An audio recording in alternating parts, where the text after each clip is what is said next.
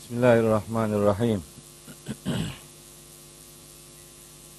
Elhamdülillahi Rabbil alemin. Salatu ve selamu ala seyyidina Muhammedin ve alihi ve ashabihi. Ve men tebi'ahu bi ihsanin ila yevmiddin. Değerli kardeşlerim, hepinizi selamların en güzeliyle, Allah'ın selamıyla selamlıyorum. Allah'ın selamı, rahmeti, bereketi, afiyeti, mağfireti üzerinize olsun. Bugün Kalem suresini okumaya başlayacağız inşallah. Kalem suresi Mekke döneminin ilk surelerinden biridir. 52 ayetten meydana gelmiş. İniş sırası itibariyle 7. suredir. Sıralamadaki resmi sıralamadaki yeri ise 68'dir. Surelerin nüfus kağıdı dediğimiz bilgi bu. Mekke dönemi suresi iniş sırasına göre 7. sure ayet sayısı 52 resmi sıralamada ki yeri ise 68'dir. Tabi bu sure 52 ayet ama birbiriyle ilişkili diyebileceğimiz 6-7 tane konuyu içerir. Biz bugün bu yedi konudan ilk iki tanesini yani ilk yedi ayetlik bölümü okuyacağız nasip olursa. Bu ilk yedi ayetlik bölümde hele ki birinci ayetle ilgili uzun uzadıya anlatacaklarım var. Ondan sonra 8. ayetten 33. ayete kadarki bölüm tek bir bölüm olarak kabul edilebilir. 8'den 16'ya, 17'den 33'e birbirinden ayrılmaması gereken iki konu var. Bir sonraki ders nasip olursa o ayetleri ardından da 34. ayetinden 52. ayetine kadar ki müşriklere yönelik uyarılar, Hazreti Yunus'un hatırlatılması ve nihayet kafirlerin düşmanlığı ile vahyin indiriliş gayesi üzerindeki hatırlatma ile üçüncü dersimizi yapıp Kalem suresini nasip olursa bitireceğiz ve bu dönemlik ders şeyimiz de bitmiş olacak. Yani bu bu dersten sonra inşallah iki ders daha yapacağız. Mayıs sonu itibariyle Mayıs'ın 31'inde bu sezonluk dersimiz bitmiş olacak. İnşallah. İnşallah bu kalem suresini bitiririm. Bitmezse ders bitmez. Yani bu bu bölünmez yani. Bunu bir dahaki seneye yarısını bırakamayız. Onun için Allah bana konuyu dağıtmamayı nasip eylesin. Dağıtıp darma duman oluyoruz. Ondan sonra iş yetişmiyor maalesef. Ama göreceksiniz Kalem suresinin birinci ayeti, ikinci ayeti ne harika şeyler söylüyor. Küçücük ayetler ama Mekke surelerinin böyle bir özelliği var. Mekke dönemi surelerinin bir özelliği var. O özellik sözler kısadır, mesajlar oldukça yoğun ve uzundur. Bunlara surelerin icazı derler. İcaz. İ'yi uzatarak yazıyoruz bunu. İcaz. Bir kısmı kahramanlık yapıyor. Diyor ki bu icaz. Bir de ayin patlatmasın mı? Halbuki i'caz hem Mekke hem Medine surelerinin toplamının özelliğidir. İ'caz. Oysa icaz sadece Mekke surelerinin özelliğidir. Sözü kısa, mesajı yoğun tutmaya derler. Vecize var ya Türkçe'de vecize kullanıyoruz. Vecize ne demek? Özlü söz. Özlü söz ne demek? Söz kısa ama manası uzun. İşte o Arapçada veceze kökünden gelir. Vecezeyi icaza dönüştürürüz. Bu Mekke surelerinin özelliğidir. Medine surelerinin özelliği ise bunun karşısında itnab veya tatvil adıyla anılır. Ki onun manası da sözü bilerek bir kastı ortaya koymak için, bir detayı ortaya koymak için sözü bilerek uzun tutmaya itnab veya tatvil denilir. Oysa Medine surelerinin özelliğidir. İster icaz olsun, ister itnab olsun. Her iki sure e, genelinde Kur'an surelerinin bütününün özelliği ise i'cazdır, ayınlı. İ'caz ne demek? Aciz bırakmak demektir. Mucize ne demek?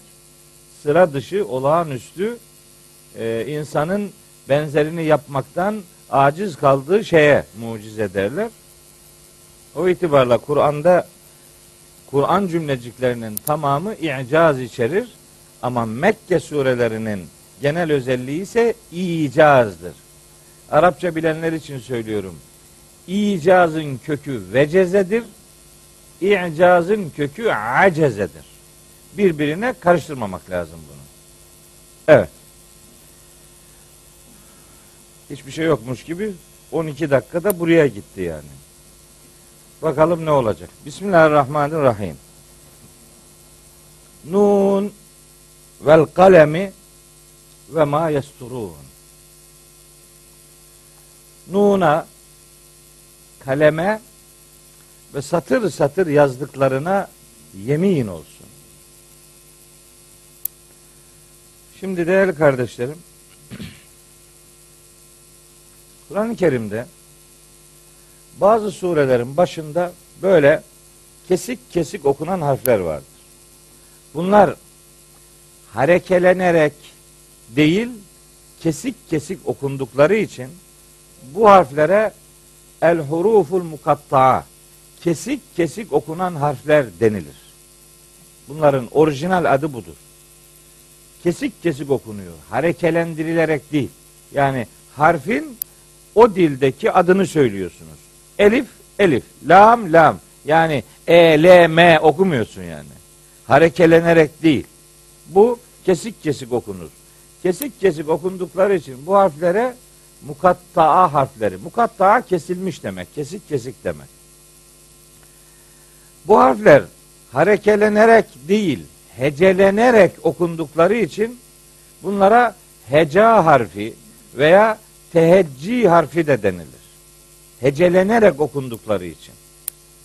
Bunların orijinal isimlerinden biri de heca harfleri veya teheccü harfleridir.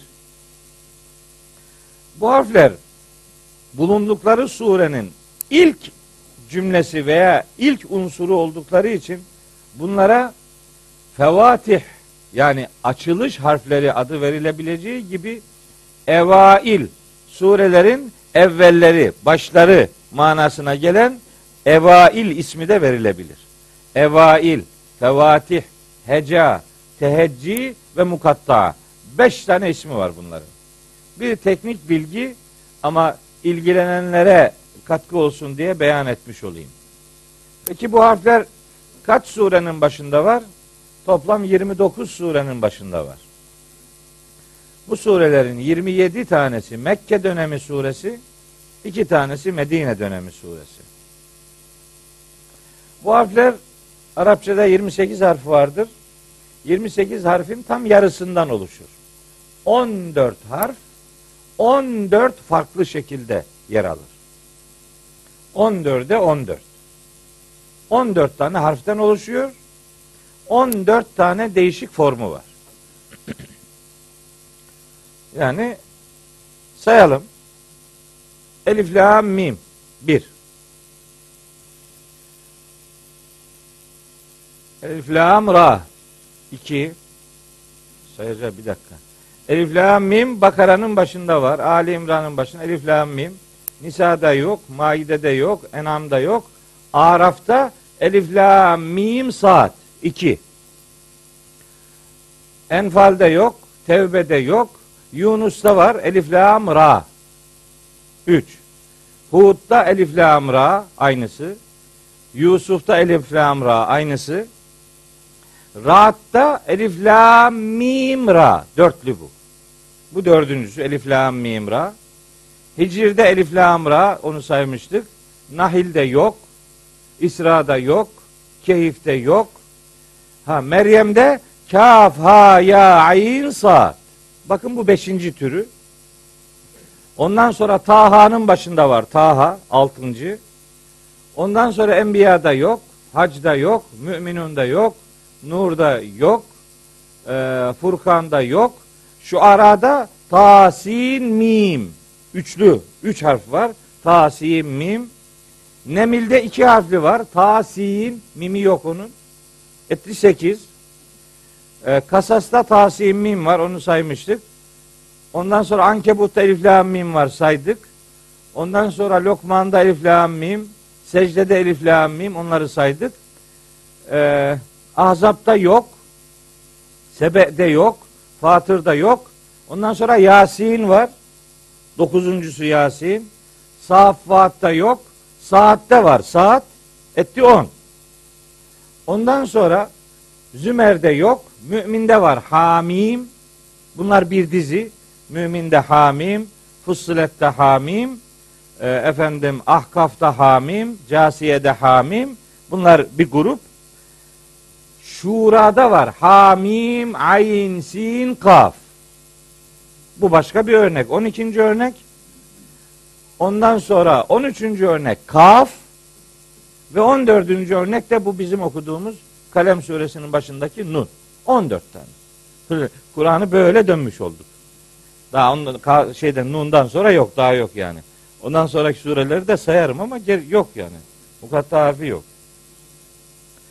Ha mukatta harfleri böyle bir tasnif yaptım ben. Saat, kaf, nun gibi bir harfli olanlar var. Taha, Yasin, Tasin, Hamim gibi iki harfli olanlar var. Elif, Lam, Mim, Elif, Lam, Ra, Tasin, Mim gibi üç harfli olanlar var. Elif, Lam, Mim, Sad, Elif, Lam, Mim, Ra gibi dört harfli olanlar var. Kaf, Ha, Ya, Ayin, Sad ve Ha, Mim, Ayin, Sin, Kaf gibi beş harfli olanlar var. Niye bir harfliden beş harfiye kadar var? Bunun bir sebebi var. Elbet var. Söyleyeceklerim var. Yoğun bir bilgi bombardımanı var bugün. Haberiniz olsun. Ee, niye böyle? Çünkü bu harfler çeşitli anlam ihtimalleri olan harflerdir. Onların anlam, anlam ihtimallerinden biri muhatabı uyarmaktır. Muhatabı uyarmak eğer kasıt ise öyle anlar gelir ki bir harfle uyarı yeter öyle an gelir ki beş harfli uyarıya ihtiyaç olur. Yani muhatabın dikkatini vahye çekmek için onu çeşitli aşamalarda gerçekleşecek uyarılara muhatap kılmak gerekebilir. Onun için birden beşe kadar bu harflerin sayısında değişkenlik vardır. Şimdi çok belki bilmeden yapılan bir yanlış var. Şimdi soruyor bazıları.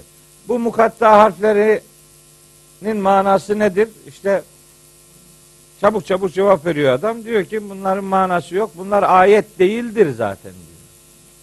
Aa nasıl ayet değildir? Bunlar ayet değildir lafı laf mı yani? Ne demek? Bunlar ban gibi de ayettir. Sözü yanlış söylememek lazım. Ayet değildir diyenlerin kastı aslında şu. Müstakil bir ayet değildir. Bunların on tanesi birinci, surenin birinci ayetinin parçasıdır. Kalan diğerleri müstakil ayettir. Yani bunların bir kısmının sonunda ayet numarası vardır. Bir kısmının sonunda yoktur. Çünkü onunla beraber cümle devam ediyor. İşte Kalem suresinin başındaki bunun bir örneğidir. Nun müstakil bir ayet değil. Ayetin parçasıdır. Nun vel kalemi ve ma yesturun. Üç unsur bir ayettir. Mesela kaf, saat, nun, elif, lam, ra, tasin harfleri ayetin parçasıdır. Müstakil bir ayet değildir. Diğerleri müstakil birer ayettir. Hatta şunu söyleyeyim. 18 tanesi müstakil bir ayet, 10 tanesi birinci surenin birinci ayetinin parçası, bir tanesi ise iki ayet. Peki bunun kuralı var mı? Bunun kuralı yok. Neye göre? Bunu peygamberimiz nasıl dediyse işte öyle. Bazıları bir ayetin parçası, bazıları müstakil bir ayet, bir tanesi ise müstakil iki ayet. Hangisi? Şura suresinin başındaki. Hamim bir ayet, ayn, sin, kaf o da bir ayet. Şura suresine bakarsanız bu dediğim orada göreceksiniz. Hamim birinci ayet, ayn, sin, kaf ikinci ayet. Beş harftir, iki ayettir. Ama Meryem suresinin başındaki kaf, ha, ya, ayn, saat o da beş harftir ama tek ayettir. Kuralı var mı bunun? Kuralı yok. Hamim bir ayet, Yasin bir ayet, Taha bir ayet, iki harfli olmasına rağmen. Bunlar birer ayet ama Elif, La, Mim, Ra dört harftir ayet değil ayetin parçası. Niye böyle? Bunun niyesi yok. Bilmiyoruz. Bunu peygamberimiz öyle dedi. Yapacak bir şey yok yani. Şimdi çok önemli bir konu. Nedir önemi? Bu harflerle yüzleştiği zaman okur, okuduğun mealin başında bu harflerle ilgili şöyle yazar genellikle. Bu harflerin manası bilinemez der. Veya der ki bu harflerin manası yoktur.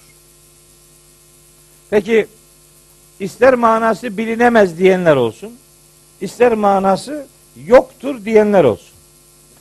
Böyle bir yaklaşım acaba sağlam bir yaklaşım mıdır? Hayır. Bunu zinhar reddediyorum. Böyle bir şeyi kabul edemem. Neden? Çünkü Kur'an'da anlamı anlaşılamaz ya da manası olmayan ayetler bulunamaz. Böyle olmaz. Niye? Şimdi bir takım gerekçeler size söyleyeyim. Bunlar genel olarak Kur'an'da manası bilinemeyen kelimeler veya Kur'an'da manası olmayan kelimeler var mı? Çok mu önemli? Evet çok önemli. Çünkü bunlar 29 tane. Bir tane değil ki. Siz böyle bakarsanız müstakilen 29 ayeti anlaşılamaz ya da manası yoktur diye bir kenara koymuş olursunuz. Bu çok ciddi bir yanılgıdır. Gerekçeler var. Sıralayayım. Bakalım sizin de hoşunuza gidecek mi? Giderse ne hala, gitmiyorsa bana iade edin. Bunlar onun görüşleridir. Ver gitsin, o ne yaparsa yapsın diyebilirsiniz. Öyle de bir rahat, geniş bir adamım yani. Şimdi ben burada bir şey konuşuyorum. Ben niye konuşuyorum? Benim sebebi, benim maksadım ne? Derdim ne yani? Benim iki tane derdim var. Bir, kendimi ifade edebilmek. İki, sizin beni anlamanızı sağlamak. Sözün söyleniş gayesi budur. İnsanlar bunun için konuşurlar. Kendini ifade etme gayesi ya da karşıdakinin onu anlaması gibi bir derdi olmayan adam konuşur mu? Niye konuşsun ki yani? Kur'an Allah'ın kelamıdır. Öyleyse söyleniş gayesi anlaşılmaktır. Değil mi ki konuşmanın maksadı anlaşılmaktır? Kur'an'ın da maksadı anlaşılmaktır. Ne demek? Anlaşılmaz. Anlaşılmayan kitap. Öyle şey olur mu? Haşa, haşa ve kella. Cenab-ı Hak boşa mı seslendi yani? Böyle olur mu? Yani biz bir şey söylüyorsun. Bunun ucunun nereye gideceğini hesap eder insan canım. Sen anlaşılmak için konuşuyorsun da Allahu Teala anlaşılmamak için konuşuyor. Öyle mi yani? Hayır. Bunu kabul edemeyiz. Bir. İki. Evet vahyin indiriliş gayesi anlaşılmasıdır. Bunun ayetleri var. Mesela Yusuf suresi ikinci ayet. İnna enzelnahu Kur'anen Arabiyyen lealleküm ta'kilun. Bunu Arapça bir Kur'an yaptık ki aklınızı çalıştırasınız diye. Anlayasınız diye Arapça yaptık. Kime sesleniyor bunu? İlk indirildiği muhataplara. Yani Hazreti Peygamber'e ve Mekkelilere. Şimdi bir yeni öğreti geliyor. Bu öğretiyi anlatacaksınız. Konuştuğunuz dili karşıdaki anlamıyor. Nasıl anlatacaksınız bunu? Bu din nasıl insanlığa efendim e, tebliğ edilecek? Bunun imkanı yok. Adam diyor ki niye Arapça? Çok kolay bunun cevabı. Arapça mukaddes bir dil olduğu için değil. Yok öyle bir şey. Bunun Arapça olmasının bir tane sebebi var. Bir tane. O da İbrahim suresi dördüncü ayette söyleniyor. Ve ma arsalna min rasulin illa bilisani kavmihi li yubeyyine lehum. Biz gönderdiğimiz her elçiyi kendi kavminin konuştuğu dille gönderdik ki onlara gerçeği duyursun. Bu Arapça kutsal dildir ya. Yok canım. Şimdi bazı uyanıklar var. Sözünü etkileyici göstermek için normal bir cümleyi Arapça söylüyor. Bir hikayenin metinlerini Arapça ifade ediyor. Uyanık ya. Dinleyen de düşünüyor ki o Kur'an okuyor. Halbuki yok. Hikayeyi Arapça söylüyor yani. Kur'an Muran değil yani. Bu, kadar bu kadar beleş ucuz bir kahramanlığın da bir alemi yok. Adam soruyor hocam diyor cennete gideceğiz ama Arapça bilmiyoruz. Niye? Cennette Arapça kullanılan konuşulacak. O ne büyük derdi var beyimin. Sanki cennete gitti de kaldı konuşmaz. Sen cennete git de Allah sana orada konuşulacak bir cennetçe dil üretir. Sen merak etme. Cennetçe olur da. Niye Arapça? Arapça kutsal dil. Ya yok yok. Eğer kutsal bir dil olsaydı bütün ilahi kitaplar Arapça gelirdi. Tevrat Aramice, İncil İbranicedir. Ya bak Arapça değil ne yapalım şimdi? Niye öyledir? O peygamber o dili kullandığı için. Bu kadar basit ya. Bu kadar basit bu. Bunun üzerinde felsefe üretmeye gerek yok ki. Hz. Muhammed Türk olsaydı Kur'an Türkçe olacak. İngiliz olsaydı Kur'an İngilizce olacak. Bu kadar ya. Allah Allah. Zuhruf suresi 3. ayette de bunu söylüyor. İnna enzelnahu inna cealnahu Kur'anen Arabiyen lealleküm takilun. Bunu Arapça indirdik ki aklınızı çalıştırasınız, anlayasınız diye. Anlaşılmak, bakın dert anlaşılmak. Kur'an'a neden Kur'an adı verilmiştir? Kur'an anlaşılarak okunan bir kitap olduğu için adı Kur'an'dır. Kıraat anlayarak okumaya derler.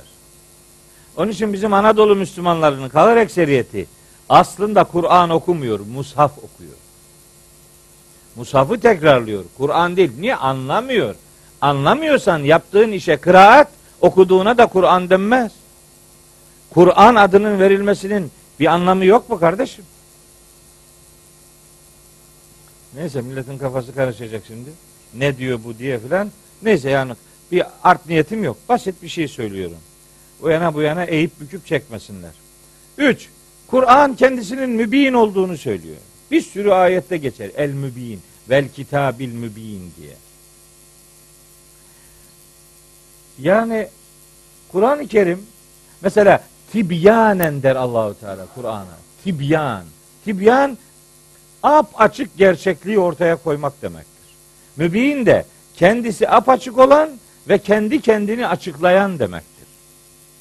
Yani apaçık olan bir şey kendi kendini de açıklıyorsa bunda bilinmeyen ayet ya da manası olmayan ayet var denir mi ya? Kur'an'ın mübin oluşuna aykırı değil mi bu? Kur'an hem müfessir bir kitaptır hem müfesser bir kitaptır. Yani hem açıklayandır hem açıklanandır. Açıklayanı da açıklananı da kendi içerisinde bunu barındırır. Öyleyse Kur'an'da anlaşılamayan kelime vardır veya Kur'an'da manası olmayan kelime vardır ifadesi doğru bir ifade değil. Mesela iki ayette Kur'an-ı Kerim ap açık Arapça olduğunu beyan eder. Nahl suresi 103. ayet, şu Ara suresi 192. ayet. Bilisanin arabiyyin mübinin veya ve hâzâ lisanun arabiyyun mübinun. Kur'an ap açık Arapçadır. Ya hem ap açık Arapça olacak hem de bunda 30'a yakın ayetin manası olmayacak. Veya manası bilinemeyecek. Olmaz da bu. Yani sözü bir şey diyorsun kulağın duysun ne dedin. Bu ayetler ne olacak peki?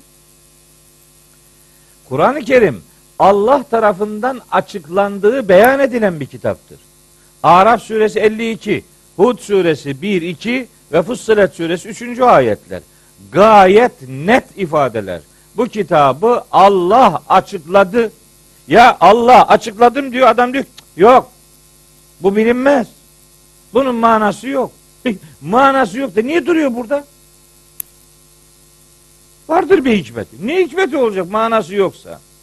Manası olmayan bir şeyin bir yerde bulunmasının nasıl bir hikmeti olabilir kardeşim ya? Çok büyük kahramanlık yok. Bu anlaşılmaz aman.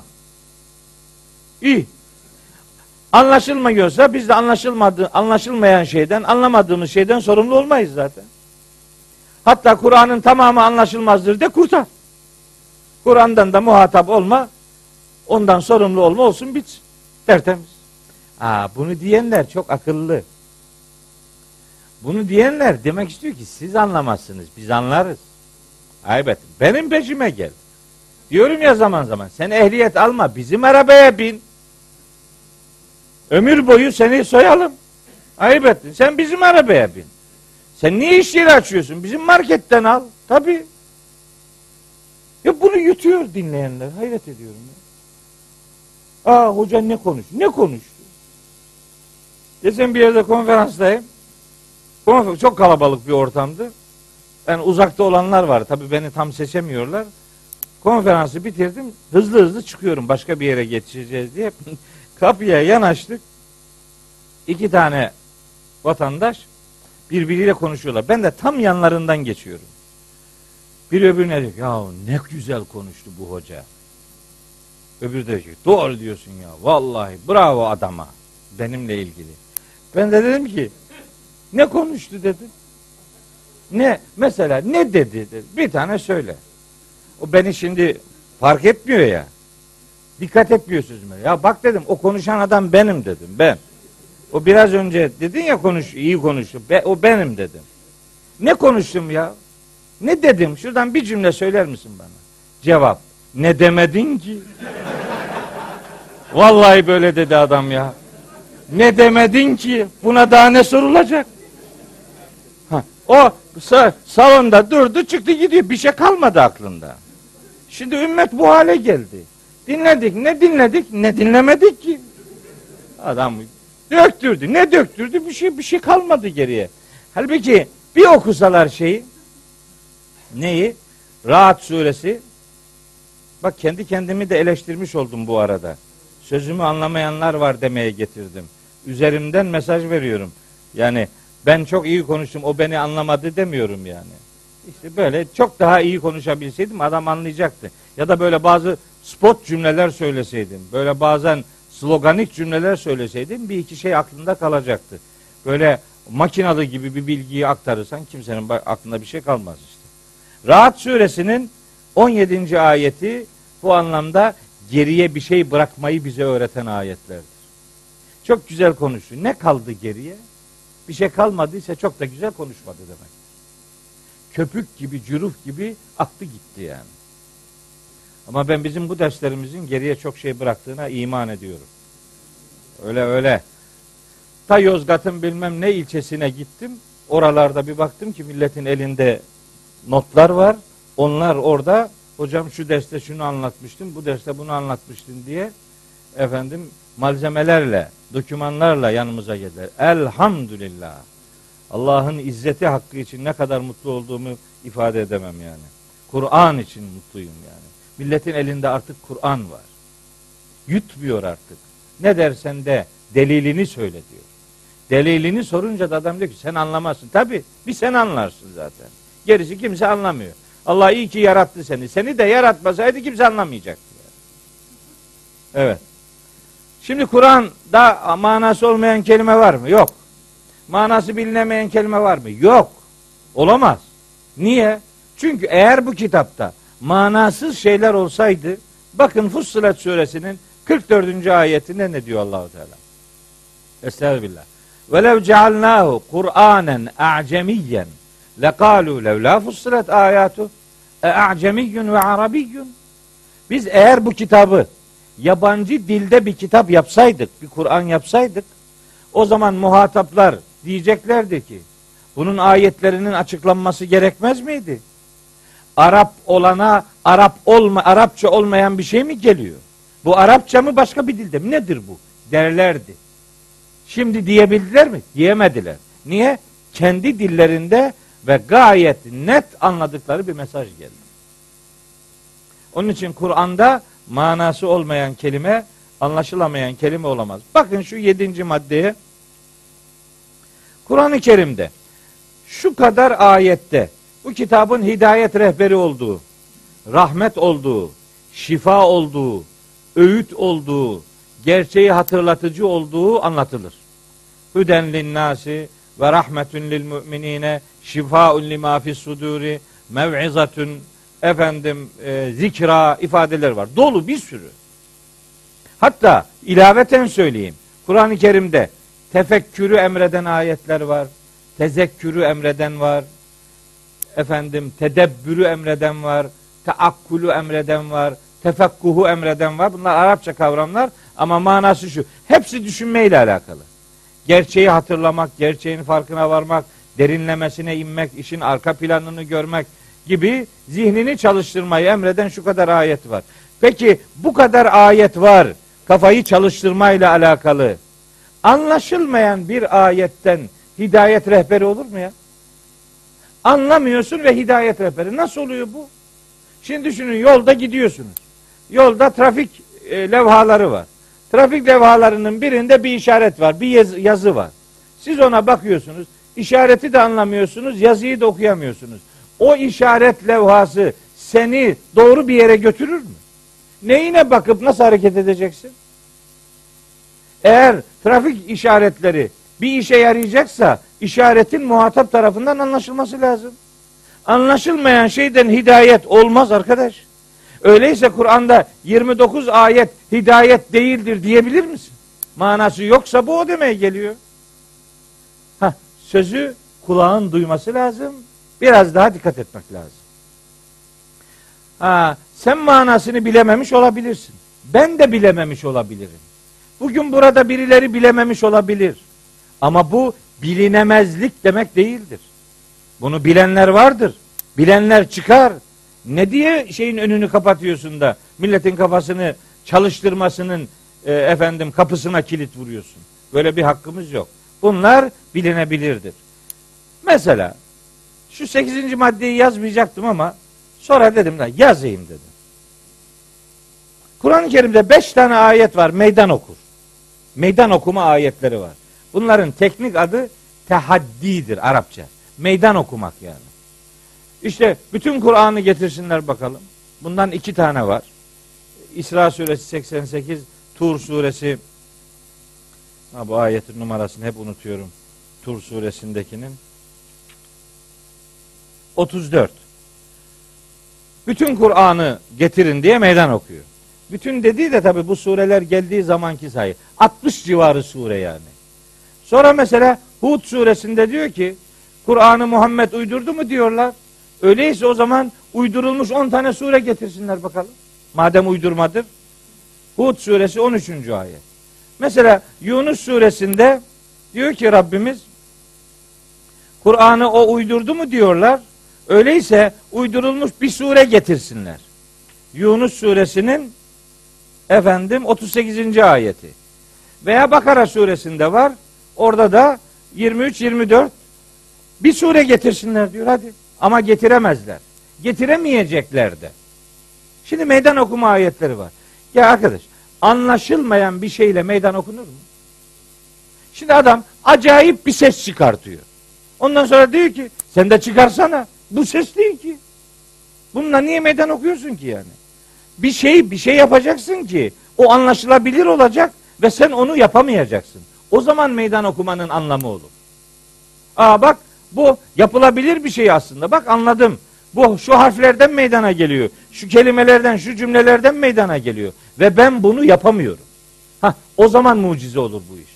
Yoksa hiçbir anlamı manası olmayan bir garip bir ses çıkardın. Ben bununla sana meydan okuyorum. Ona meydan okuma demezler. O boş boş bir şeydir yani. Kur'an'ın meydan okuyuculuğu onun aslında anlaşılabilirliğinin ifadesidir. Rabbimiz buyuruyor ki bak kullandığınız kelimeler, kullandığınız harfler hadi yapsanıza. Üstelik bu meydan okumalar evrensel anlamda geçerliliğini devam ettiriyor. Şimdilerde bazen diyorlar işte Kur'an-ı Kerim'in Türkçe Türkçe Kur'an-ı Kerim diyor. O nasıl Türkçe Kur'an-ı Kerim? Türkçe Kur'an-ı Kerim. Türkçe ise buna ya çeviri diyeceksin ya meal diyeceksin. Türkçe Kur'an olmaz. Bu isim doğru bir isim değil. Türkçe çeviri dersin, Türkçe meal dersin, işte tercüme dersin, başka bir şey de. Ama Türkçe Kur'an denmez. Türkçe Kur'an Arapçasına alternatif demektir. O meydan okumayı ben karşıladım gibi bir mana verebilir. Böyle bir şeyden zinhar kaçınmak lazım.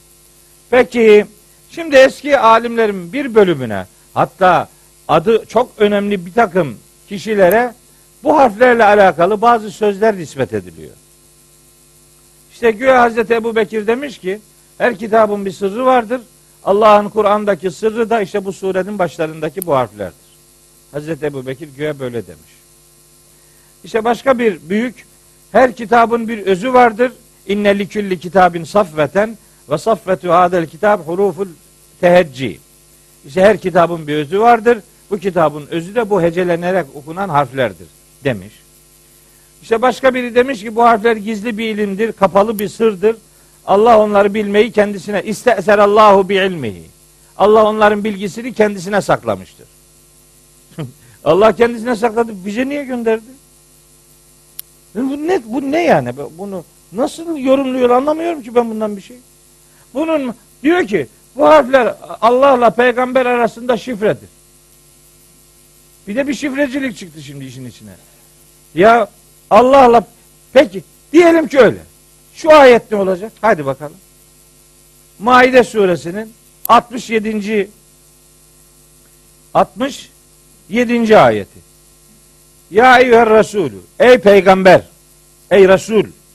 Bellig ma unzile ileyke min rabbike. Rabbinden sana her ne indirilmişse onu tebliğ et. E ne oldu şimdi? Allah'la peygamber arasında şifre. Demek 29 ayeti gizledi manasını. Eğer Allah ona bildirdi de o da bildirmediyse bu ayete aykırıdır bu. Olmaz ya. Yani biraz hesap etmek lazım. Efendim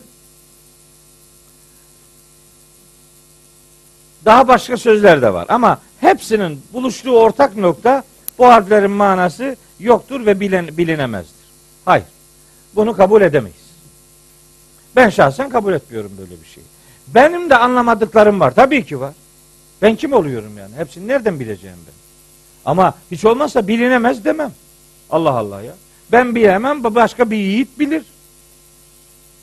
Bilinemezlik Kur'an'a yakıştırılamaz. Çünkü kitabın indiriliş gayesi anlaşılmaktır. Anlaşılamayan şeyin indiriliş gayesi yok demektir yani. Öyle şey olmaz. Peki bunların anlamı nedir? Madem bilinebilir diyorum. Manası nedir? Şimdi bunların manası şudur diye kestirip atamayız. Ancak muhtemel manaları şunlardır deriz. Yüzde yüz kasıt budur diye öyle olsaydı bu zamana kadar bu hiç tartışılmazdı. Tartışmalı bir konu olduğu için biz de ancak ihtimaller üzerinden kanaat belirleyebiliriz. Yoksa kahramanlık yapıp bunu ben çözdüm al bunun manası şudur diye kestirip atamayız. İşin ilginç tarafı bunların manası bilinemez diyen alimlerimizin önemli bir bölümü şimdi sayacağım ihtimalleri dile getirmişler. Hem manası bilinemez diyor hem de bir sayfa yazı yazıyor. Ya manası bilinemez şeyin neyin yazısını yazıyorsun? Madem bilinemez he genelde yapıldığı gibi de ki Allahu alemu bi muradihi bihi. Allah bununla neyi kastettiğini kendisi bilir. Daha iyi bilir. Veya en iyi o bilir. Öyle de kapat. Ama böyle de değil. Bakın burada şimdi söyleyeceklerimin tamamı eski alimlerden öğrendiklerimizdir. Allah onlara rahmet eylesin. İyi ki de konuşmuşlar. Şimdi bu harfler bunların öyle bir kısmı var ki surenin adıdır. Mesela Yasin suresi. Mesela Taha suresi. Mesela Saat suresi. Mesela Kaf suresi. Hatta bu Kalem suresinin bir adı da Nun suresidir. Peki bir bir sembol, bir şeyin ismi ise onun manası yoktur denir mi? İşte ismi yani şuna kupa demişler. Değil mi? Kupa. Bunu bu nesnenin adı kupadır. Bu kupa kelimesine başka ad ara, başka mana aramaya gerek yok ki. İşte bunun adı. Bir şey bir şeyin adı ise onun manası budur demektir. Bu manasızdır denir mi ya? İşte manalı surenin adıymış. Mesela bunlar İbn Abbas radıyallahu anh'tan gelen bir ifadeye göre bunlar Allah'ın isimlerinden veya sıfatlarından biridir. Yani her isim veya her sıfat bu harflerle sembolize edilebilir. Mesela elif, la, mim. Elif Allah, lam latif sıfatı, mim mecid sıfatı olabilir. Cenab-ı Hakk'ın isim ve sıfatlarını sembolize edebilir. Bu harfler. Hiçbir sakıncası yok. Yok mu yani böyle sembolik kullanımlar? Şimdi şurada sokağa çıkın, gidin. Bakın böyle harflerden oluşmuş şeyler var. Ee, levhalar var. Koskoca bir kelimenin bir harfle sembolü vardır değil mi? Yani dolu da şimdi örnek örnek vermeyelim yani. Dolu. İETT yazıyor işte otobüsün. İETT. Bunun manası yoktur denir mi ya? Anlamıyor musun bunun ne olduğunu ya? Sembol işte da. TBMM. Anlamıyor musun bu işte meclisin yani uzun kelimelerin kısaltılmış hali. Bu, bu kadar ya, ya. Yani bunu bu, böyle anlamak varken diyor ki bunun anlamı yoktur. Her biri Cenab-ı Hakk'ın bir ismini, bir sıfatını sembolize edebilir. Ne sakıncası var bunun? Manası yoktur demeye göre bin kere daha iyi değil mi bu? Bu ikinci ihtimal. Üç. Bakın harika bir şey söyleyeceğim size. O bana ait değil. Bu İbn Abbas'tan öğrendiğimiz bir şey. Diyor ki İbn Abbas. Allah ona rahmet eylesin. Diyor ki bakın diyor Elif Lam Ra. Elif Lam Ra'yı yaz diyor. Yanına bir tane hamim koy. Sonuna da nun getir. Bak ne göreceksin. Elif Lam Ra. Elif Lam Ra. Hamim ve nun harfleri bir araya getir. Er-Rahmanu kelimesini bulursun. Yani Allahu Teala'nın en güzel isimlerinden birini elde edersin. Ne sakıncası var? Başka kombinasyonlarda elde edilebilir. Hiçbir sakıncası yok. Yani bunun manası yoktur demeye göre bin kere daha iyi. Mesela Yasin ve Taha Hazreti Peygamber'in özel ismi olarak bilinir. Eğer bunlar Hazreti Peygamber'in ismi ise mesele yok. İşte bunun manası bu. Yani diyelim ki benim adım Ali. Yok Ali değil de yani benim adım Mehmet yani. Bu adamın adı Mehmet. Tamam işte ismi işte bu. Eğer biri peygamberimizin ismi ise bunda başka mana aranmaz işte. isim. Yasin ey insan, ey muhatap, ey beşer anlamına geliyor. Yasin suresinin tefsirini yapan alimler Tay kabilesi diye bir kabile varmış. O kabileye göre Yasin ey insan demekmiş. Yani ey insan ifadesinin harflerle sembolleştirilmiş şeklidir. Ne sakıncası var? Her dilde var bu. Sadece Arapçada değil ki hepsinde var. Bu harfler Kur'an'ın isimleri olabilir demiş alimlerin bir bölümü. Hatta demişler ki bu harfler hangi surenin başındaysalar o suredeki önceki vahiylerin sembolü olabilirler. Hangisi o 29 surenin başında var bu harfler. O 29 surenin 29'unda da önceki kitaplara ve peygamberlere gönderme vardır. Hepsinde. Bu harfler o kitapları ve o peygamberleri de sembolize edebilir. Hiç de bir sakıncası yok. Bu harflerden maksat müşriklerin dikkatini çekmek ve onlara meydan okumak olabilir. Canıma minnet. Tabii ki. Ey müşrik al bu kitap senin kullandığın kelimelerden ve harflerden oluşuyor. Becerebiliyorsan yapsana. Böyle bir meydan okuma anlamı olabilir. Vahyin gelişine dikkat çekmek ve müminleri peygamberimizi vahyi almaya müsait hale getirmek için ona yönelik bir tembih edatı olabilir. Muhatabı yani vahiy alma noktasında derleyip toparlama uyarısı bu harflerin mana ihtimalleri arasında yer alabilir. Şimdi güncel bir ifadeyle söyleyeyim. Şimdi şunu buradan çık, çıkarsam yanlış olacak. Bir daha açamayacağım bunu. Efendim Ahmet burada mı? Bizim Ahmet. Evet, Murat. Şu monitörü bir görebilir miyim? Ha, bu- bunu. Ha. Bir daha bir daha gel geri. Bir daha geri gel geri gel. Şey normal açılış sayfasına gelsin. Ha tamam. Şimdi bakın burada şeyler var. Semboller var değil mi bak? 3, 6, 9 tane işaret var. Bunu şimdi böyle görüyorsun.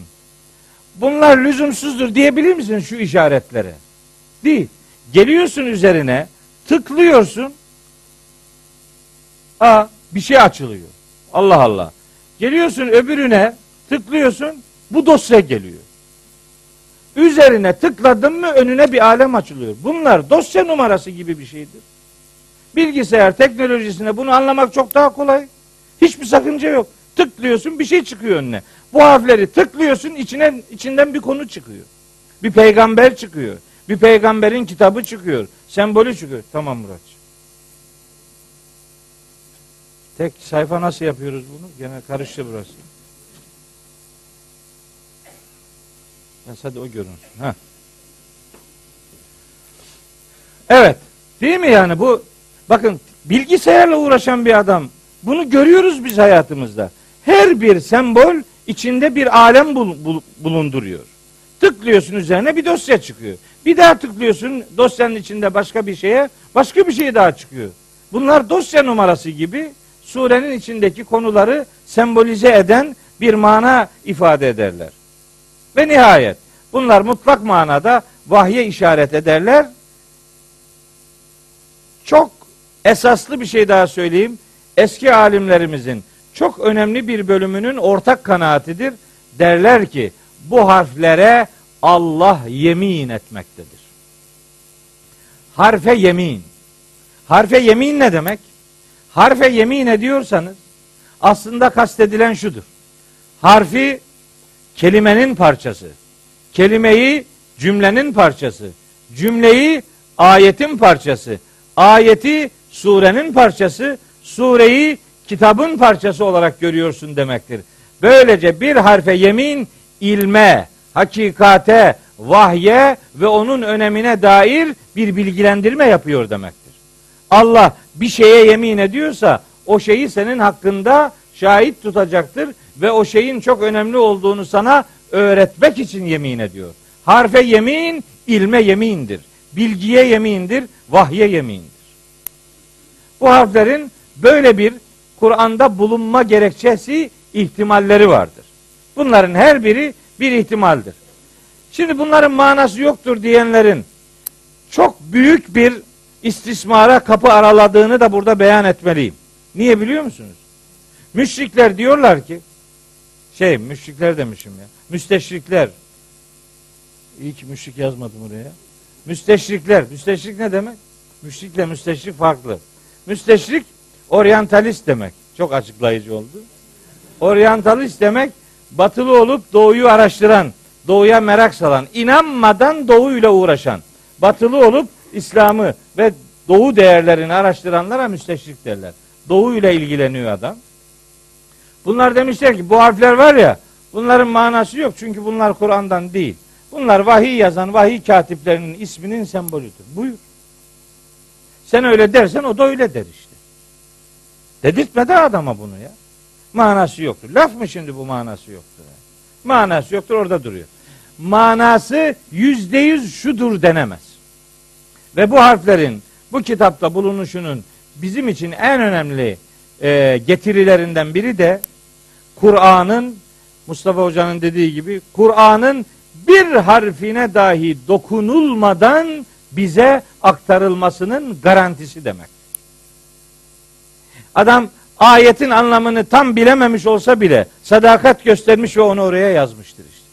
Kitabullah harfine dokunulmadan bize aktarılmış demektir. Bize böyle bir garantiyi öğretir. Ve nihayet biz deriz ki kesinlik iddia etmemek kaydıyla yani mana yüzde yüz şudur dememek kaydıyla bu harfler hakkında söz tükenmez. Bunlar müteşabihtir. Müteşabih hakkında sözün tükenmediği ayetler için kullanılır. Bizim aklımız bu kadar yetti. Hatta mesela buraya yazmadım ama zaman zaman kendi kendime düşündüğüm oluyor. Semboldür diyorum ya konunun veya bir ismin sembolüdür olabilir bunlar. Allahu Teala'nın isim ve sıfatlarının sembolü olabilecekleri gibi. Mesela Tasin var. Tasin Neml suresinin başında. Mesela Tasin Mim var. Şu Ara suresinin ve Kasas suresinin başında. Tasin Neml suresinin birinci konusu Hazreti Musa'dır. Şu Ara suresinin birinci konusu Hazreti Musa'dır. Kasas suresinin zaten bütünüyle konusu Hazreti Musa'dır. Tasin veya Tasin mimi acaba Hazreti Musa ile ilgili sembol olarak düşünebilir miyiz? Bal gibi de düşünürüz. Tasin Turi Sina desen ne sakıncası var? Turi Sina. Tasin. Tasin mim. Musa'nın vahiy aldığı Turi Sina. Mim Musa'yı sembolize etsin. Ta Tur Sin Sina'yı. Musa'nın vahiy aldığı dağ desek ne olmuş yani? Sembolik ifadeler yok mu? Her dilde var. Herkes bunu kullanıyor canım. Herkes bunu kullanıyorsa Kur'an'da da kullanılmış demektir. Ve ben bu surelerin başındaki harfler geldiğinde sahabilerin bunu anlamadığına kesinlikle itibar vermiyorum. Anlamasalardı sorarlar. Ne bunlar diye. Anlıyorlardı canım. Hepsi anlamıştı bunun ne olduğunu. Sonradan bir kesinti oldu. Ondan sonra bunların manası yoktura dönüştü işte. Arada bir şey oldu. Ne oldu? Bir bir kopukluk oldu demek ki. Mana noktasında bir bir şeylik oldu. Kesinti oldu. Ondan sonra koca bir edebiyat meydana geldi. Kur'an'da manası olmayan kelimeler. Yok canım ya. Öyle şey olur mu? Olmaz. Ya ben bu buna mesafeliyim ama bakın mana yüzde yüz şudur demiyorum. Asla böyle bir şey söylemiyorum. Anlayabildiğim budur. Eski alimlerimizin de anladıkları, bize aktardıklarından bir bölümü size aktardım. Bunlar neticede bu saydıklarım kadar değil. Tefsir kitaplarında bunların anlam ihtimali olarak 50'ye yakın görüş var. Var. Yani ceddimize rahmet olsun. Çalışmışlar, üretmişler. Üretmişler. Onlar üretti. Bizimki şimdi diyor ki bunların manası yok. Bak bak diyor bunlara mana veriyor bak. Ha, haddini bilmez adam. Yok ya manası ben vermiyorum. Verilmiş verilmiş. Aç tefsiri bak. Peki bir saat geçti. Geldik birinci harfe. Bu yedi ayeti okuyacağız. Ama hedefim buydu. Bir saat buraya kadar sürer demiştim. Sürdü. Olsun. Boşuna bir şey anlattık mı? Kur'an hakkında bir duruş ortaya koymaktır. Pozisyon olmak almaktır yani. Geçeceksin Kur'an'ın karşısında. Bunun manası yoktur. Ok. Ondan sonra sıradan diz. Onun yok, bunun yok. Zaten şu mantık var Müslümanlarda. Bu ayet müşriklerle alakalıdır, bizi ilgilendirmez. Bu ayet kıssalarla alakalıdır, bu da bizi ilgilendirmez. Bu münafıklarla alakalıdır, bu da bizi ilgilendirmez. Bu ehli kitapla alakalıdır, bu da bizi ilgilendirmez. Ne kaldı geri?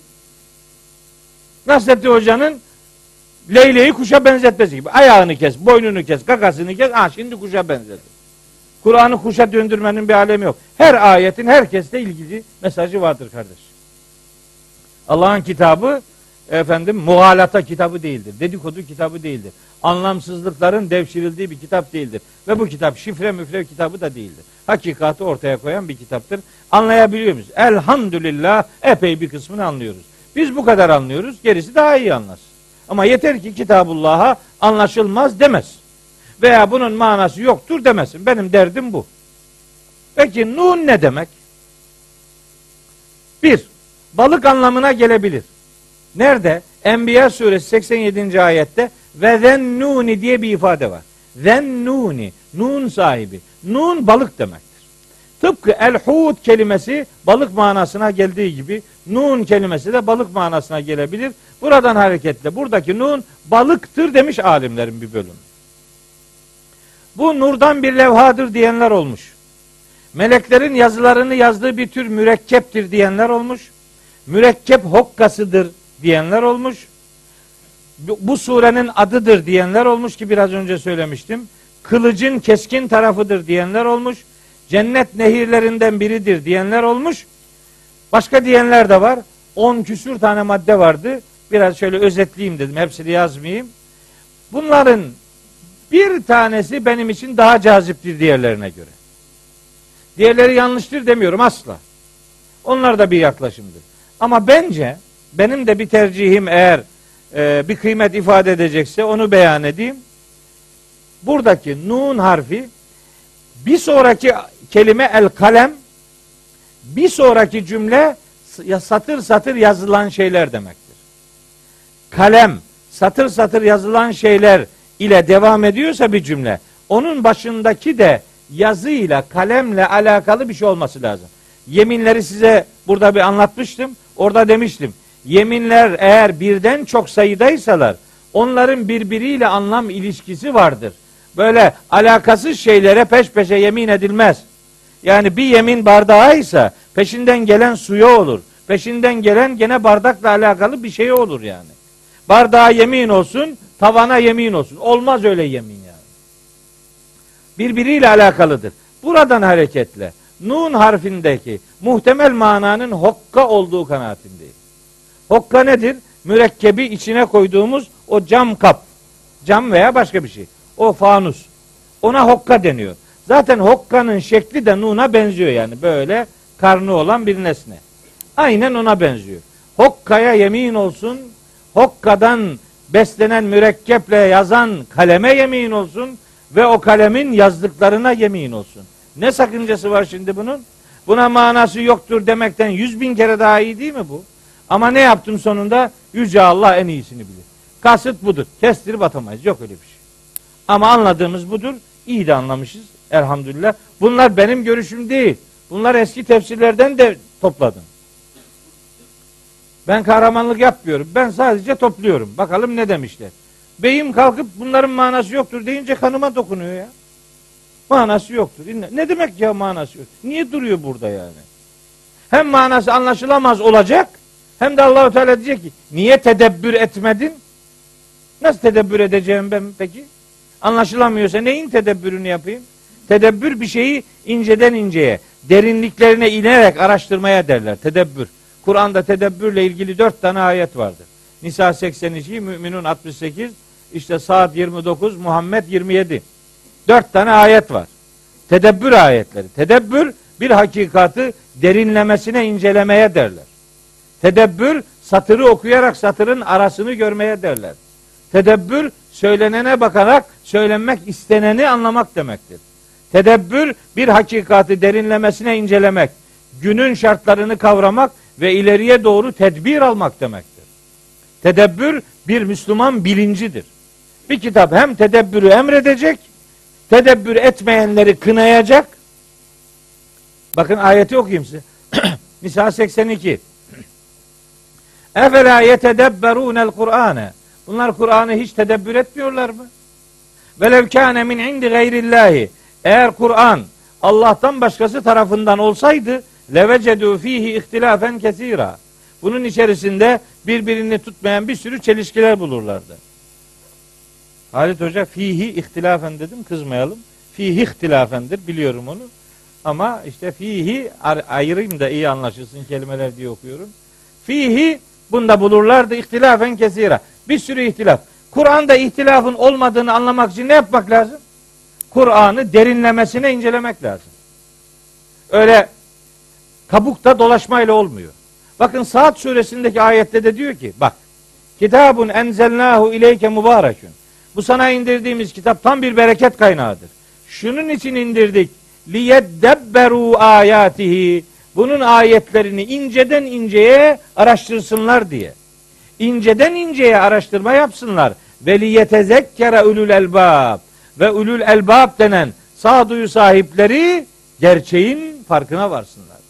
Gerçeğin farkına varmak Kitabullah'ın ayetlerini inceden inceye derinlemesine bir araştırmaya tabi tutmaya bağlıdır. Siz tedebbürünüz yoksa tezekkürünüz olmaz. Tedebbür yoksa tezekkür yok demektir. Tezekkür gerçeği hatırlamak demektir. Tedebbür inceden inceye çalışma yapmak demektir. Kitabullah ya diyor ki kitabun enzelnahu ileyke bu kitap sana indirdiğimiz bu kitap çok kıymetli bir bereket kaynağıdır. Liyeddebberu ayatihi. Bunun ayetlerini incelesinler diye indirdik. Hem ayetleri incelenecek, gerekçe budur. Hem de diyeceğiz ki bu ayetlerin manası yok. Gözünü seveyim. Bunu bana yutturma yani. Sen anlamıyorsan anlama. Anlayanların anlamasının önünü de kesmeyelim. Evet. Bir saat 60 şey 29 yanlış mı söyleyeyim? Bu ayet numaraları bazen karışıyor kafamda. 29 evet. Saat 29 Muhammed 27 dedik de bakalım doğru mu? 24 dedik. 24. 27 dediysek hemen değiştir. Muhammed 24. Muhammed 24.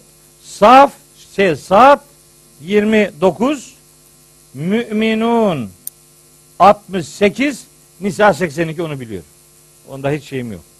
Tedebbür ayetleri derler. Bunlar böyle müstakil konudur. Dört tane. Bir Müslümanın bunu bilmesi lazım. Bunu bilen Müslümanın Kur'an'ı incelemesi lazım. Bak ne yaptık biz? Tam 65 dakikadır nun harfiyle uğraşıyoruz. Tedebbür böyle bir şeydir işte. İlk indirilen sureler hani Müzzemmil suresini okurken demiştim ya gecenin yarıdan çoğu ayakta olacağız. Ya kaç tane ayet geldi ki niye yarıdan çoğunu ayakta geçiriyoruz? Müzzemmil'in ilk baş ayetleri gelmeden önce Alak suresinin 5 ayeti gelmiş. Bir de Fatiha suresi 7 ayet gelmiş. Toplam 12 ayet var ortalıkta. 12 ayet üzerinde Allahu Teala diyor ki gecenin yarıdan çoğunu ayakta geçireceksin. Niye? Bir harfiyle bu kadar uğraşırsan işte böyle olur. Adam semtine uğramıyor ayetin. Buna o ayet ne desin yani? Oku e, üstün körü geç git. Öyle okuma olmaz. Evet. Nun. Vel kalemi. Kaleme yemin olsun. Kaleme yemin olsun. Kalem nedir? Kalem bildiğimiz bir yazı aracı. Fakat şimdi artık biliyoruz ki yazı denince sadece akla kalem gelmiyor. Değil mi? Şimdi bilgisayarın klavye tuşları var. Şimdi kalem bu. Yani öyle bilgisayarlar icat edilecek belki şu anda bir kısmı da var. Konuşuyorsun adam yazıyor. Konuştuğunu yazıya geçiriyor. Bak kalem buna de evrildi. Daha ileri teknolojiler çıkacaktır muhtemelen. Hatta bu Stephen Hawking ile alakalı çok dikkatimi çekiyor. İşte kafasına bir şeyler bağlamışlar. Oradan böyle düşüncesi yani düş, yani o ne, nasıl yaptılarsa onu adam düşündüğünü kendisi konuşamıyor. Eli kolu hareket edemiyor. Hiçbir şey yok. Ama düşüncesi oradan sinyallerle yazıya dönüşüyor. Bak yazı değişti yani. Daha ileriki dönemlerde daha farklı şeyler gelişecek. Düşünceyi yazıya döken teknolojiler üretiliyor, üretilecek yani. Daha iyisi. Öyleyse buradaki kalem sembolik bir ifadedir. Yani biz buna teknik olarak şöyle deriz. Zikri cüz, irade-i kül. Yani parçayı anarak bütünü kastetme kuralı. Kur'an'da böyle 5-6 tane anlatım tekniği vardır. Zikri cüz, irade-i kül veya bunun tersi de var. Zikri cüz, irade-i kül. Parçayı anarsın, bütünü kastedersin veya bütünü anarsın, parçayı kastedersin. Uzaktan yakına, yakından uzağa, bilinenden bilinmeyene, görünenden görünmeyene böyle şeyler var. İfade teknikleri var. Onlardan biri bu. Kalem semboldür. Yani kendisiyle bilgiye ulaştığımız ya da bilgi ürettiğimiz her ne varsa bu kalem kavramı onun sembolüdür diyebiliriz. Şimdi teknik bir konu var. Bunu buraya yazdım ama artık bunu bunu anlatmak istemiyorum. Gireceğiz buraya. Bak iki sayfa koca onunla gidecek. Bence orayı geçeyim. Kalem sembolik ifade deyip geçeyim. Burada öyle bir teknik yok. Adam diyor ki çok kısa bir şey sorabilir miyim? He, soru kısa da cevabı cevabı ne? Kıyamet kopar. Ondan sonra uğraş dur iki saat, üç saat. Bir ondan sonra desin ki bir ayet bile işleyemedi. Yani şeyden sonra konuşalım olur mu? Ee, iki. İkincisi neymiş? Kaleme yemin. Üçüncüsü ve ma yesturun. Satır satır yazdıklarına yemin olsun. Şimdi bakın. Nun vel kalemi ve ma yesturun. Bakın kaç tane anlam ihtimali var küçücük ayetten. Kalemden kasıt. Eğer ilk kalem onu açmadım o konuyu e, zihinler dağılmasın diye. Eğer işte hani kaderde her şey yazıldı fakat ceffel kalemu işte kalemde artık e, bitti yazılacak her şey yazıldı Öyle algılayanlar var. Oraya sığınıp da işte kader, kaderimizde bu yok ne yapalım? Adam para istiyorsun, para veremiyor. Adam diyor ki ne etsin bizim oflu öyle diyor. Ne etsin Allah nesip etme dua vermeyi. Ha, Allah nesip etme dua vermeyi veremeyi. Yani, suçlu kim? Ya ne kadar güzel bak çekiliyorsun kenara. İraden filan senin kararın önemli değil ki. Önceden belirlediyse yapıyorsun. Belirlemediyse yapamıyorsun. Yani sen rolünü oynuyorsun. Rolünü tercih edemiyorsun. Nasıl bir mantık ya? Böyle Kur'an-ı Kerim'in şu kadar ayetine hakaret değil mi? Bu neyin nesi bu ya? Öyle gidiyor işte. Bir algı bu. Eğer kalemden kasıt o her şeyi vaktinde yazan kalemse yazanlar melekler oluyor. Yazılanlar kıyamete kadar gerçekleşecek olan ne varsa hepsi. O bildiğimiz kaderci anlayışın işte tezahürü bu. Ezelde yazıldı her şey. Bunu yazanlar yani vel kalem, kalem o zaman melekleri sembolize ediyor. Ve ma yesturun da kıyamete kadar ne meydana gelecekse onlar yazılıyor.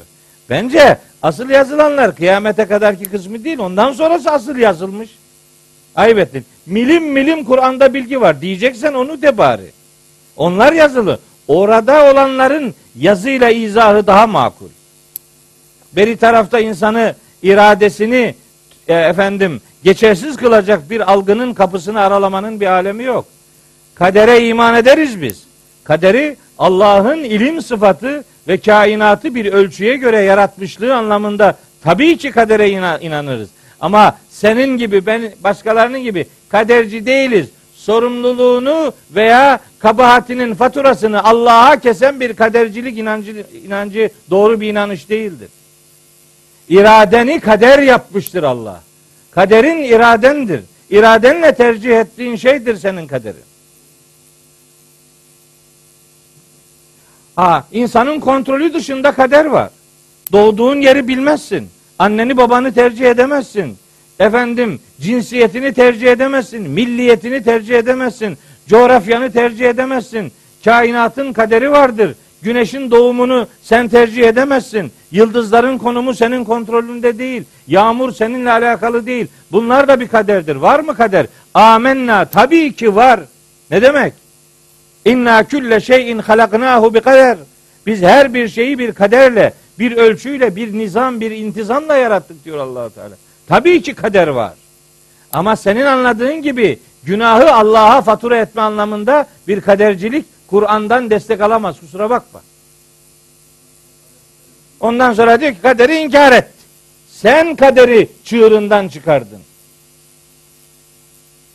Hem Kur'an okuyacak bir adam hem el sebbih isme rabbikel a'la ellezî halaka fesevva vellezî kaddera feheda hem bu ayeti ben bileceğim hem Kamer suresindeki inna külle şeyin halaknahu bi kaderi bileceğim hem vallahu ala kulli şeyin kadir ayetlerini bileceğim hem de kaderi inkar edeceğim öyle mi?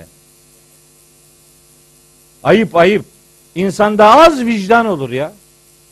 Sen kaderi çığırından çıkartmış ve ümmeti tarif edilemez bir meskenete, zillete mahkum etmişsin.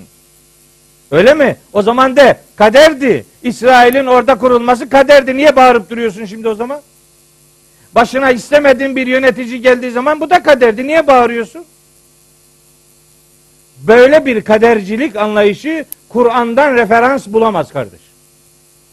Biz kader anlamında Allah'ın ölçü sıfatına ve Rabbimizin kudretine sonuna kadar iman etmişiz. Kaderse ona benim kadar net inanan çok az adam çıkar. Çünkü Kitabullah'tan kaderin milim ölçülerini öğrenmeye çalışıyoruz. Biraz hesap etmek lazım yani. Biraz vicdan sahibi olmak lazım. Elin alemin adamı bilmiyor ki vatandaş ne kastediyor yani. Suçlayıp hedef gösteriyor. Bak bu adam öyle. Geçen bir hoca için diyorlar bu adam hiç namaz kılmaz. Ben de belki 500 defa duydum bu sözü. Geçen bir bir yerde bir ortamda buluştuk o hocayla. Oturduk. Ondan sonra kalktık akşam namazını birlikte kıldık. Ya dedim ki Ya ne kadar vicdansız insanlar var ya. Adamın namaz kılıyor olmasını düşünemiyor ya. Diyor o namaz kılmaz. Nereden biliyorsun? Sen bilmezsin o kılmaz. E sen de bilmezsin. Sen nereden biliyorsun? Adamın namaz kılıyor olmasını kabul edemiyor ya. Allah'ın kul olma, Allah'ın kulu olmasını içine sindiremiyor ya. Bu nasıl bir Müslümanlık ya? Bun, ben daha önce dedim ya. Bu adamların inandığı cennet gece kondu gibi. Küçük. Birkaç kişi girecek, kapıyı kilitleyecek. Bu kadar adam cennete girerse ona yer kalmayacak. Ama bizim inandığımız cennet ve sari'u ila mağfiretin min rabbikum ve cennetin arduhes semavatu vel ardu uiddet lil muttakin. Muttakiler için hazırlanmış o genişliği gökler ve yer kadar olan cennete doğru koşun. Sizin de bizim de amacımız daha çok insanın cennetlik olması için çalışmak ve bunun duasını icra etmektir. Adam tek başına cennete gitmeye razı. Ne yapacaksın tek başına orada? Daha çok insan olsun. Yok, küçük olsun benim olsun diyor. Biz öyle demiyoruz. Büyük olsun hepimizin olsun. Zaten cennet de büyük. İnşallah Rabbimiz bizi oraya misafir edecektir. İnşallah. Duamız odur. Bu, bunun karşısında konuşanları da Rabbim tevbe ile inşallah buluşturur ve onlar da cennete gider. Cennetin ambargoya konu bir tarafı yok. Biri bu. Nun vel kalemi ve ma yesturun. İki. Kalemden kasıt eğer vahyin kaydedildiği yazı malzemesi ise eğer o zaman yazanlar vahiy katipleridir. Yazılanlar da vahiydir. Eğer kalemden kasıt vahyin yazıldığı yazı malzemesi ise hani spesifik olarak, özel olarak böyle düşünürsek o zaman kasıt vahiy, vahiy yazan vahiy katipleridir. Yok eğer kalemden kasıt faydalı ilim anlamında elde edeceğimiz bilgileri bize ulaştıran her türlü araç ise o zaman yazanlar bu ilimlerle uğraşanlardır. Yazılanlar da elde edilen sonuçlar veya bilgilerdir. Birinci ihtimal sıkıntılı. İkinci ihtimal tarihsel. Üçüncü ihtimal ise evrenseldir. Biz bu üçüncü ihtimali eğer tam anlamıyla düşünürsek Kur'an-ı Kerim'in ilme, araştırmaya ne kadar önem verdiğini de rahatlıkla buradan söyleriz. Enteresan ve ma yesturun diye geliyor ya son kelime. Ve ma yesturun Arapçada muzari kalıptır. Geniş zaman. Bu şu demek. Yani yazma işi devam edecek. Öyleyse vahyin yazıldığı malzeme, vahiy katipleri ve vahiy görüşü tarihsel bir görüştür. Bunun evrensele dönüşmesi için hakikatin peşinden koşan her türlü çaba bu ayette söz konusu edilen anlam ihtimalleri arasında yer alır. Evet. Yani yazma işi devam ediyor demeye getiriyoruz.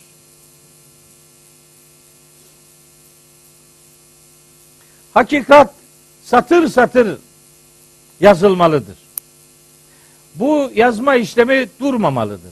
Yesturun fiilinin geniş zamanda gelmesi Müslümanların böyle bir ödevini ödeviyle buluşturulduğunun bir delilidir. Yani belli bir dönemde yazılanlar kasıttır. Sonra yazılanlarla ilgili bir şey yoktura sözü getirmeyelim. Ben bu hakikatı satır satır yazanlardan olmak için ve yemin edilen o üç varlıktan birinin kenarında bucağında bir nokta oluşturabilmek için Cenab-ı Hakk'a sığındım ve oturdum bir tefsir yazıyorum. Niye? Yazdığım cümleler imanımın şahidi olsun diye. Ve Rabbimin yeminine konu edindiği hakikatın peşinde koşanlardan olabilme duasıyla her tür her tür riski göze alarak ama Allah'ın kitabındaki herhangi bir bilgiyi asla çarpıtmadan, asla kırpmadan ve ona ilaveler yapmadan Kitabullah'ın mesajını anlayabildiğim kadarıyla ortaya koyabilmek ve ma yesturun ayetinde sözü edilenlerden biri e, olayım duasıyla oturdum bir tefsir yazıyorum. Niyetim Rabbimin övgüsüne mazhar olabilmektir. ya da bu büyük okyanusta küçücük bir damla olabilmektir. Yahut da hiç olmazsa niyetimi, istikametimi o yolda belirlediğimi ortaya koyabilmek için çaba sarf ediyorum. Allahu Teala naçizane ortaya koyduğumuz bu e, fedakarlığı, faaliyeti mahşerde yüzümüze çarpmasın inşallah. İstifade edilmeye layık kılsın. Duam ve niyazım budur. Bu derslerde aslında işte o tefsirin konuşularak e, gündeme getirilme biçimidir. Tefsirin bizim dersimizin adı Envarul Kur'an. Benim tefsirimin çıkacak olan yazmakta olduğum tefsirimin adı da nüzul sırasına göre Kur'an tefsiri yani Envarul Kur'an. Öyle çalışıyorum. E, duanızı bekliyorum. İyi bir dua yaparsanız erken biter. Dua yap, erken bitmezse duanızda arıza vardır diye faturayı size keserim. Ben hiç üzerime bir şey alınmam. Evet, o kadar zeki olayım. Nüzul sırasına göre 56. sure Araf suresini yapıyorum. Araf suresiyle uğraşıyorum. Neler varmış bu surede neler. İlk defa gördüğüm ayetler gibi geliyor bana bir kısmı. Ya ben Araf suresini 10 bin kere okumuşumdur ben. Ne 10 bini? Her okuduğumu da anlayarak okumuşum ben. Öyle anlamadan tekrarlamak diye bir okuma yoktu bende son son 30 yıldır. Ya ayeti yazmaya ki başladım. Acaba ayet benden ne istiyor sorusunu sorunca ayet bir başka güzelliğiyle önümüze seriliyor. Benim gece sabah vakitlerinde nasıl mutluluklar hissettiğimi tarif edemem. Bir ayeti, bir ayetin manası yeniden yüreğinize açıldığı zaman dünyada onun kadar büyük bir zevk asla yoktur. Yoktur yok. Bir ayet daha semadan yüreğinize ve hayatınıza iniyorsa işte iş budur. Cenab-ı Hak mahcup bırakmasın. Cenab-ı Hak bu zevki herkesin tatmasını nasip eylesin. Yatarak değil, kalkarak Allah'ın rızasını kazanmaya gayret edenlerden olalım inşallah. Birinci ayet bitti. İki. Şimdi bu ayetler üzerinde fazla durmayacağım. Çünkü benim asıl meselem birinci ayetti. 2, 3, 4, 5, 6, 7 bunlar Hazreti Peygamber'e moral veren ayetler. Bu arada başkalarına da cevap teşkil eden bir takım mesajları var. Buyuruyor ki Rabbimiz ikinci ayeti Kalem suresi. Ma ente bi ni'meti rabbike bi mecnun. Rabbinin nimeti sayesinde sen hiçbir şekilde mecnun değilsin. Çünkü Mekkeli müşrikler peygamberimize e, bir takım suçlamalarda bulunmuşlar. Bunları bakın madde madde yazdım. Nerede geçtiklerini de yazdım. Peygamberimize yönelik suçlamalarından biri mecnun, deli. Biri şair. Biri büyücü, büyülenmiş. Biri iftiracı. Biri başkaları tarafından öğretilen adam. insanların, başka insanların öğrettiği adam. Biri de yalancı. Altı tane suçlamaları var peygamberimize karşı.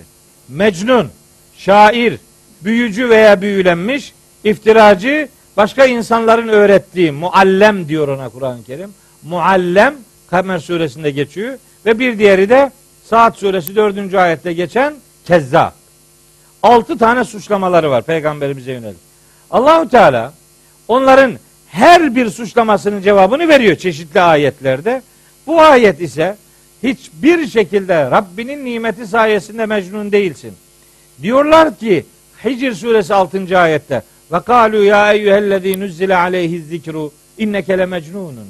Ey kendisine zikir indirildiğini sanan adam sen mecnunsun, delisin diyorlardı.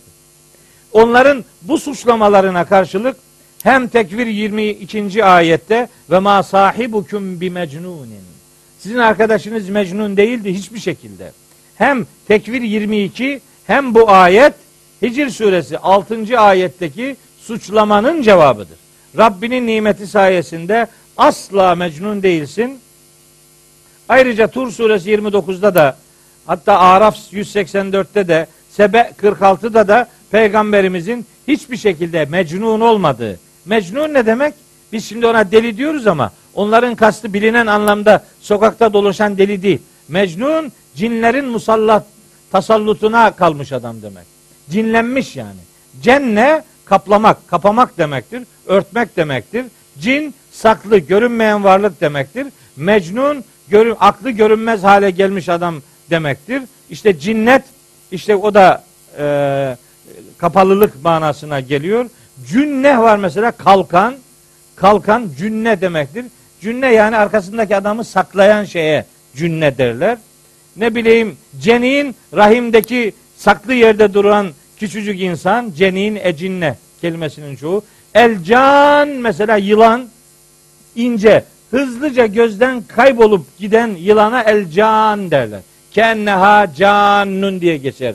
İşte Hz. Musa ile ilgili kıssalarda. Cennet de aynı kökten gelir.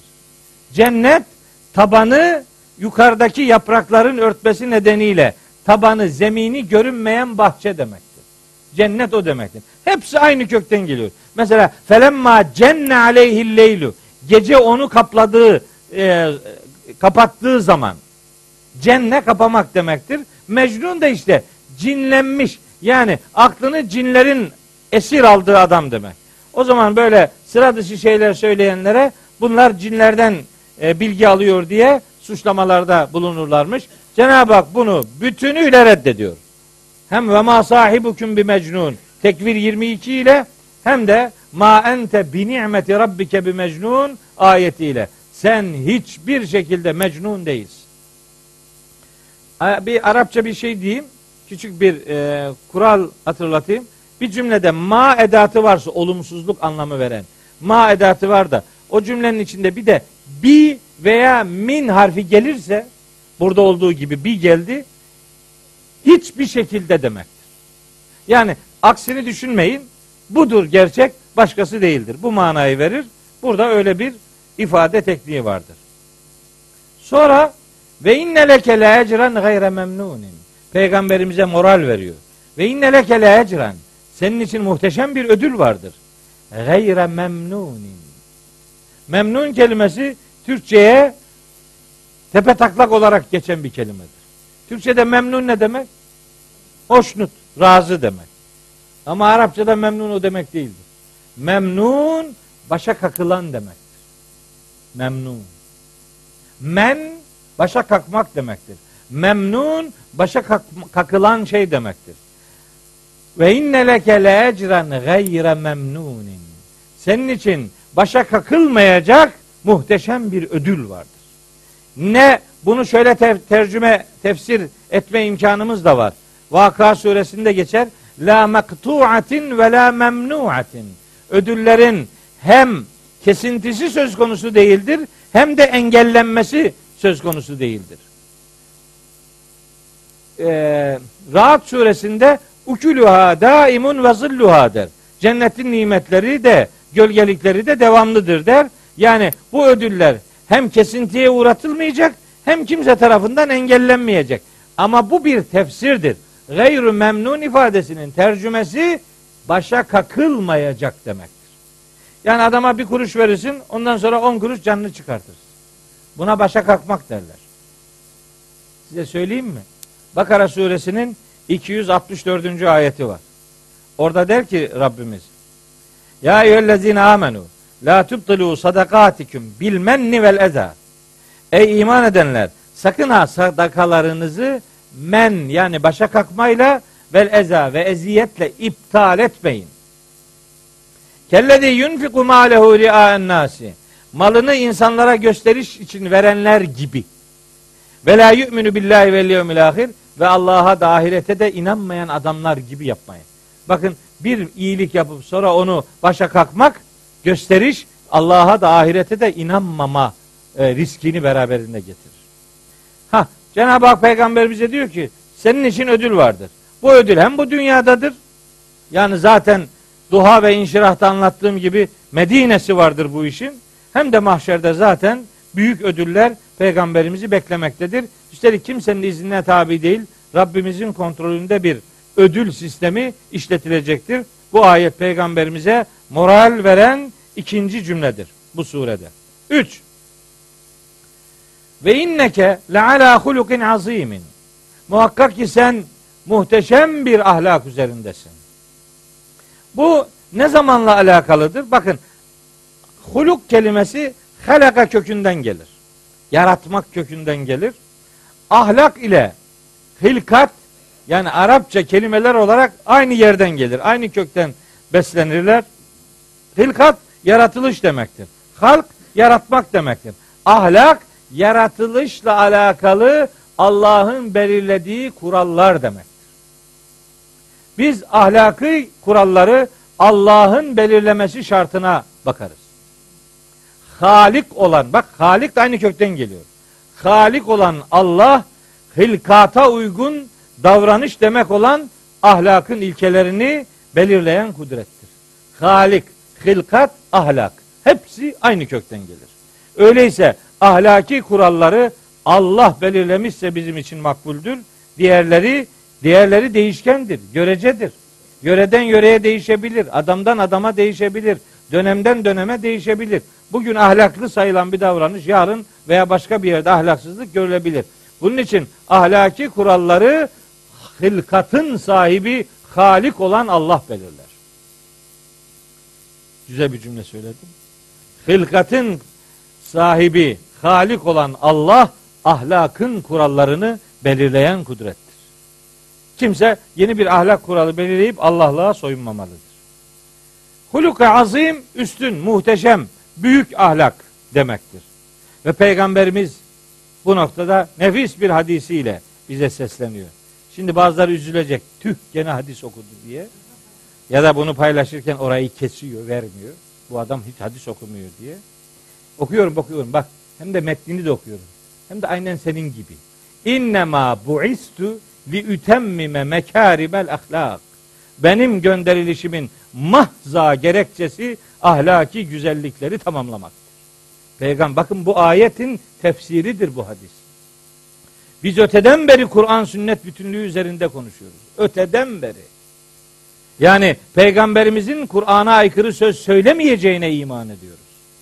Öyleyse ona nispet edilen görüşler Kur'an'dan referanslıysa ki peygamberimize aitse böyle olmak zorundadır. Onlar benim başımın tacıdır. Ben bir şeye karşıyım. Neye? Yalana karşıyım. Uydurulmuşlara karşıyım. Yoksa esasına niye karşı? Bu hadisi canım başım üstüne. Buna kim ne der? Hatta peygamberimiz başka bir hadisinde buyuruyor ki Eddebeni Rabbi fe ahsene te'dibi. Beni Rabbim terbiye etti ve ne de güzel terbiye gerçekleştirdi. İşte peygamberimizin peygamberlik hayatı öncesinde de durumu son derece düzgündü. Hiçbir tarihi kayıt peygamberimiz peygamber olmadan önce şirke düştü, küfre düştü, puta taptı, zina yaptı, hırsızlık yaptı, adam öldürdü falan böyle bir şey diyemez. Diyememiştir yani. Onun risalet öncesi hayatı da çok büyük bir değer ifade ediyordu. Ama biz onun risalet öncesi hayatıyla ilgilenmiyoruz. O zamanı bizim için örnek değil. Bizim için örnek olan peygamberlikten sonraki hayatıdır. Ama her iki durumda da peygamberimizin duruşunun çok net ve istikamet içerisinde olduğunu beyan etmiş olalım. Evet. Hazreti Ayşe'ye soruyorlar. Hazreti Peygamber'in ahlakı nasıldı? Cevap. Efela tek efela tekraunel Kur'ane. Siz Kur'an okumuyor musunuz? Kâne hulukuhu el Kur'ane. Onun ahlakı Kur'an. Peygamberimizin ahlakıyla ahlaklanmak istiyor musun? İstiyorsun. Ah. Kur'an okuyacaksın. Çünkü Kur'an peygamberimizin yazılmış şekli. Peygamberimiz Kur'an'ın canlanmış şekli. Öyleyse Kur'ansız peygamber algısı olabilir mi? Peygambersiz Kur'an, Kur'ansız peygamber. Böyle bir şey olmaz. Dün biri aradı beni bir yerden, İzmir'den. Ya la ilahe illallah ya. Bana tebliğde bulunuyor beyin. Öyle ağır kelimeler kullanıyor ki hadisler için. Öyle ağır, öyle çirkin şeyler söylüyor ki. Ya dedim sen beni ikna etmek zorunda mısın? Yok. Tebliğini yaptım. Yap, kapat telefonu. Ben 40 senedir Kur'an'la uğraşıyorum ya. Sen sen ne biliyorsun da bana tebliğde bulunuyorsun? Bana diyorsun ki bu bu Kur'an dışında ne varsa hepsi batıldır, şeytan uydurması. La ilahe illallah. Namazda ne okuyorsun? Sana ne dedi? Ne okur okurum. Seni ilgilendirmez. Ettehiyatı okuyor musun? Okuyorum dedim. Salli barik onu da okuyorum dedim. Sübhaneke onu da okuyorum dedim. Ne emrediyorsun? Ne okumamı istiyorsun dedim ya ettehiyyatın yerine ne yapacağım dedim. Ettehiyyatü şirktir. Salli barik şirktir. Sübhaneke şirktir. Hep şirk, müşrik edecek bizi. Zoru o. Ya Sübhaneke'nin her cümlesi Kur'an'dan beslenmiştir. Ne diyorsun ya? Allah Allah ya. Sen kılmayacaksan bahane arama. Kılma. Bırak beni namazımla baş başa gözünü seveyim. Ben namazdan çok büyük zevk alan adamım. Ben dakikalarca secdeye kapanmaktan Rabbimle baş başa kalmanın huzurunu çeken bir adamım. Sen ne diyorsun? Ben Sübhane Rabbiyel Azim'le yüreğimi Allah'a bağlama zevkini tadan bir adamım. Sen beni secdeden uzaklaştıracaksın. Öyle mi? Hele birileri de çıktı diyor ki şimdi namaz diye bir şey yok. Tabii yok. Aybettin aylak aylak gez. Ne olacak? Amuda kalk. Değil mi? Bu kültür fizik hareketidir. Şınav çek. Bırak beni namazımla ya. Namazımla beni baş başa bırak. Namaz. Namaz adamın Allah'la irtibatının adıdır. Namaz Allah'ın huzurundaki dik duruşun adıdır. Namaz hayatı Allah adına yaşamak kararlılığıdır. Namaz kainatın bütün mahlukatının tesbihine irademizle katılımımızın göstergesidir. Namaz bizim her şeyimizdir. Namaz da alay edilmez. Namaz da dalga geçilmez arkadaş. Ne zorun var ya? Ben daima daha çok namaz kılınmasından yanayım. Ben daha çok Müslümanlar namaz kılsınlar. Daha çok alınları secdeye kapansın. Daha çok namaz kılanlar namazlar arasında Allah'ın azabını, gazabını gerektirecek ayıplardan uzaklaşmayı başarırlar. İnne salate tenha anil fahşai vel münker. Namazdır insanları çirkinliklerden alıkoyacak olan şey. Ben zaten çirkinlik yapmıyorum. Namaz kılmamada gerek yoktur. Bu söz zaten yeterince bir çirkinliktir. Başka bir şey yapmana gerek yok. Bu seni kaybetmeye yeter zaten. Bit. Laf mı bu ya? Allah senin adam olmanı namaz kılmana bağlamış. Sen de diyorsun ki namaz kılmasam da olur. Görüşürüz öbür alemde. Allah Allah demektir zikir. Yallah yallah demek zikir değil. Kusura bakma yani. Namazdır bu işin en önemli en önemli kalemlerinden bir tanesi. Böyle gidiyor. Ben anlamıyorum ya. Bu ne ne anlayacaklar bu işten bilmiyorum. Bir de işin kötüsünü söyleyeyim size ya. Ne kadar bir kötü bir durum. Bu şimdi namaz yoktur, o yoktur, bu yoktur diyenler var ya bir, bir, bir, grup yani. Benim resmimi de onların arasına koymasın mı ya? La alnı çatlayacak kadar namazı anlatmış bir adamım ben. Ben seferde bile namazın kısaltılamayacağını anlatan bir adamım. Ben her halinde namazdan vazgeçilemeyeceğini anlatan bir adamım. Aklınıza hangi hal geliyorsa her halde namaz kılınması gerektiğine inanan bir adamım ben. Beni nasıl böyle böyle tarif edersin ya? Ben daha çok namazdan, daha çok oruçtan, daha çok zekattan, daha çok infaktan ve nihayet daha çok fedakarlıktan başka söz söylememiş bir adamım. Böyle gidiyor ya. Neyse ki mahkeme-i kübra var. Orada görüşeceğiz. Allahu Teala bakacağız kim yiğitmiş göreceğiz. Ha fesetub suru ve yubsirun. Bak bak ayete bak. Sen de göreceksin onlar da görecekler. Bir ey kübül meftun. Hanginiz cinlenmiş, hanginiz delirmiş, hanginiz sapmış, hangimiz sapkınmış göreceksin diyor. Göreceğiz mahşer. Bakacağız. İyi ki mahşer var. Benim kadar ahirete inanan, güçlü inanan daha çok insan olsun isterim. İyi, göreceğiz yani. Fesetübsırü ve yübsırûn. Ey peygamber sen de göreceksin onlar da. Sen görünce mutlu olacaksın, onlar görünce kahrolacaklar. Biyeyyikümül meftun. Kimmiş fitnelenmiş? Kim fitne çıkarıyormuş göreceğiz. Senin zihniyetinin kendisi olduğu gibi milleti dinden, haktan uzaklaştırmış. Şimdi gerçeği söyleyen insana fitne çıkarıyor. Nasıl dersin? Seninki ya fitne ise ne olacak? Kim kimin garantisine sahipsin? Neye göre birini öbürünü paylıyoruz? Nedir? Derdimiz ne? Allah'ın kitabullahındaki hakikati ortaya koymak. Meselemiz budur. Korkma cennette sana da inşallah yer var, bana da yer var. Nedir cehennem zabaniliğine soyunmanın? Kime ne faydası var? Evet. Sen de göreceksin, onlar da görecek. Ne zaman görülecek? Bu dünyada olabilir. Bedir gibi. Bedir'de görüldü. Ama ahirette illa de görülecektir. Bunun daha fazla detayına girmek istemiyorum. Ve nihayet İnne rabbeke huve a'lemu bimen dalle an sebilih. Senin Rabbin onun yolundan kimin saptığını gayet iyi bilmektedir. Ve huve a'lemu bil muhtedin ve yine o kimlerin hidayete erdirildiğini gayet iyi bilmektedir. Sen kafana göre karşıdakine sapık deme. Sen sizin takımdandır diye bu adam hidayet üzeredir diye ahkam kesip durma. İnne rabbeke huve a'lemu bimen dalle an sebili. Allah'ın yolundan kimin saptığını gayet iyi bilen kudret Allah'tır. Ve huve a'lemu bil muhtedin ve hidayete erdirilenin kim olduğunu da gayet iyi o bilmektedir. Buradaki alemu kelimesi ismi tafdildir Arapça karşılık olarak ifade edelim. Manası Allah daha iyi bilmektedir demek değil. İsmi tafdiller Allah için tek, en iyi, tek, sadece manası verir. Kimin dalalette olduğunu sadece Allah bilir. Kimin hidayet üzere olduğunu da sadece Allah bilir. İnsanlar da bir şeyler bilirler. İnsanlar dünü ve bugünü biraz bilirler ama yarını asla bilemezler.